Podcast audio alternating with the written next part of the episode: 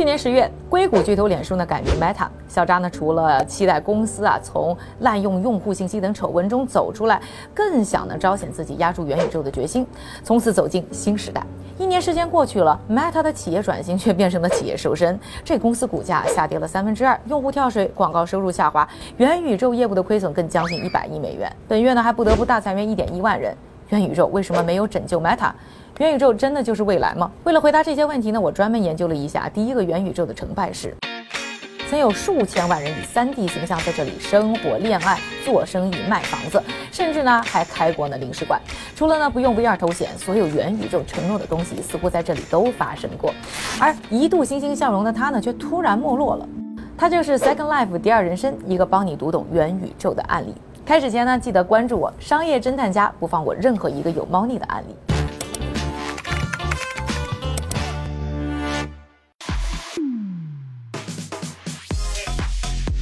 Second Life 第二人生呢，发布于二零零三年，比脸书呢还早一年上线。创始人 Philip Rosedale 呢，我们就叫他罗斯哥。一九六八年出生，很早呢就开始对电脑呢感兴趣，甚至十七岁的时候就办了一个数据系统公司啊，赚到了自己所有的大学学费。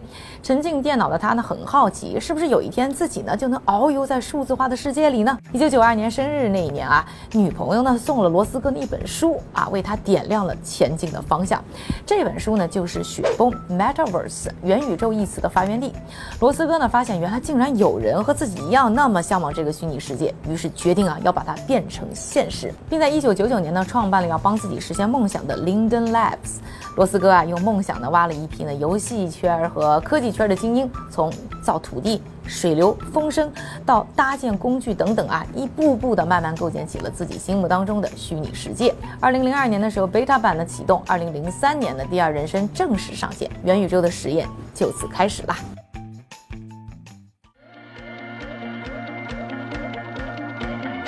罗斯科呢，从来都不觉得《第二人生》呢是一个游戏，他坚持呢自己创造的是一个平台，一个让人们可以实现一切的新世界。《第二人生》呢和一般的游戏也确实有一个核心的区别，那就是啊没有给用户任何的任务和人物设置。按一些呢《第二人生》手册的说法，在这里啊你就是上帝，被赋予了百分百自由的用户呢，在《第二人生》上呢开始体验自己创造的新自我啊，尝试用各种工具呢。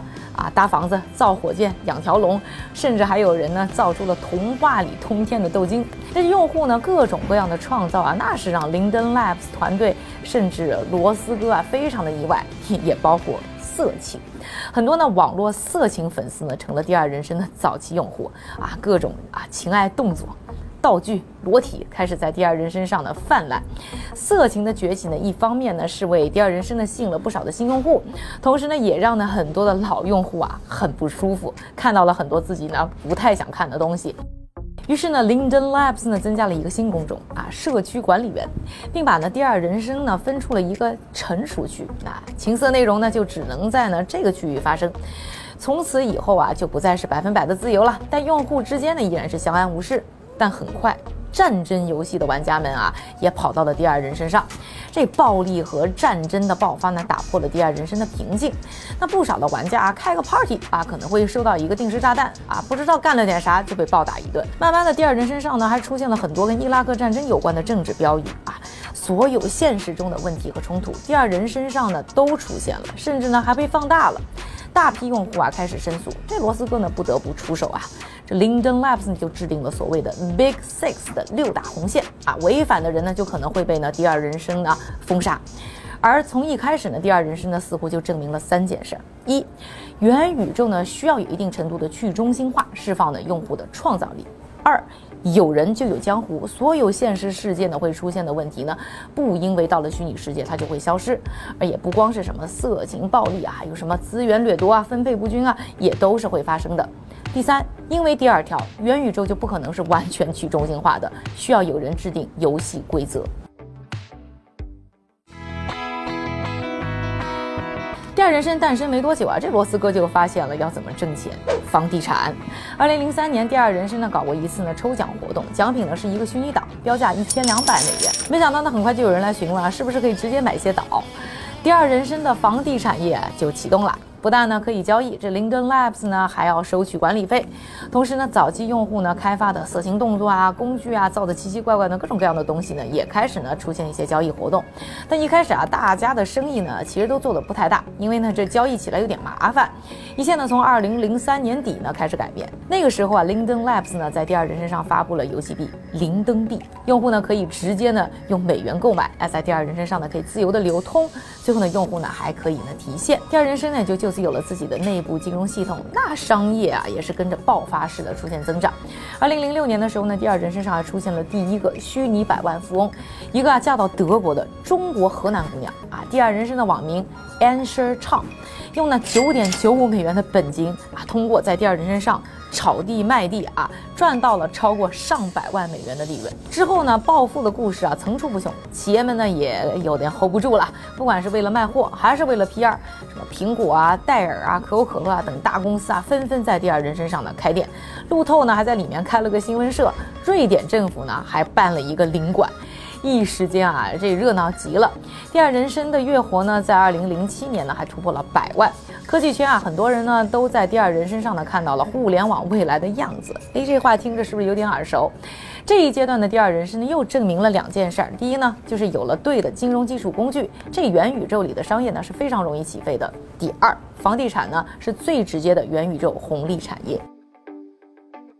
也是在二零零七年第二人生的巅峰期啊，当时与之一 CSI 呢来找 Linden Labs 呢想要合作，要做一个跨平台的尝试，要在一集的剧情当中呢引出呢第二人生，同时呢引流到第二人身上，而未来的剧情发展呢会根据呢用户在第二人身上的破案活动呢而制定。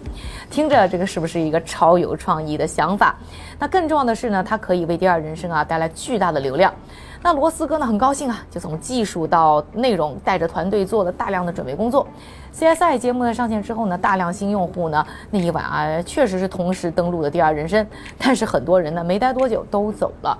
有些第二人生的内部人员呢回忆说，当时呢差不多百分之七十五的新用户呢最终都流失了，这场盛宴就成了 the beginning of the end。从二零零七年开始啊，整体呢第二人生的月活人数呢就开始下滑，两三成的首次用户呢都没有呢第二次再登录这个平台。为什么第二人生呢没能成为大众爆款呢？首先啊，技术体验成为了一个巨大的门槛。当时这高速网络还没有那么的普及，想想这么多人同时使用就觉得很费劲。而且呢，当年的三 D 技术呢也不是那么的成熟。其次啊，很多人在第二人生上呢不知道自己要干什么啊。第二人生的早期用户呢，大部分都是泡在互联网社区上玩这种东西的，很多的生活呢都已经呢是啊搬到了线上了。所以进入第二人生啊，它是一个。非常自然的事情。那对于大众呢就不一样了，在没有有任何任务的情况之下，很多人呢就是在我是谁，我要往哪里去这样的问题面前呢懵逼，四处逛逛，所以没几分钟呢他就厌倦了。第三啊，很讽刺的事儿，第二人生呢发布之后没多久啊，社交媒体像什么脸书啊、Twitter 啊都慢慢崛起，很快速的融入呢用户的现实生活，给他们带来呢直接的刺激。相比之下，第二人生的虚拟世界呢其实就没有那么有吸引力了。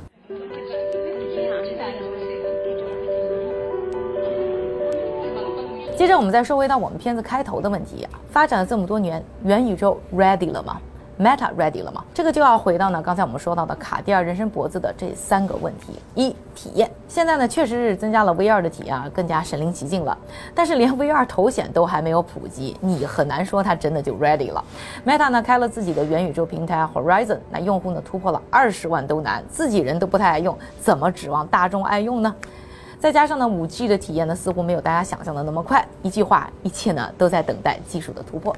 二，再说一说呢，这个元宇宙里大家能干嘛？如果我们呢只是把现实的事情再在元宇宙里再做一遍，那显得有点太费劲了。在第二人生当中体验最好的人们，可能是那些啊在现实当中残疾的人，在第二人生当中呢能跑能跳甚至能飞。还有啊，或者呢是拖着两个娃的双职工夫妻，终于呢在第二人生里面可以再次恋爱约会等等。这些在现实当中呢充满了遗憾，在虚拟世界里呢可以圆梦的人们，这个当中的可能性有多大？非常大，甚至说无穷，但这个市场有多大呢？那就是一个巨大的问号了。大部分普通人呢，可能都没有意识到自己在现实当中的缺失到底是什么。当然了，不是说它没有开发的潜力，只是到目前为止呢，暂时还没有人想明白，至少 Meta 没想明白。第三，再说说这个竞争啊，当下呢，抢走 Meta 或者抢走脸书最大流量的不是元宇宙，而是美国版的抖音 TikTok。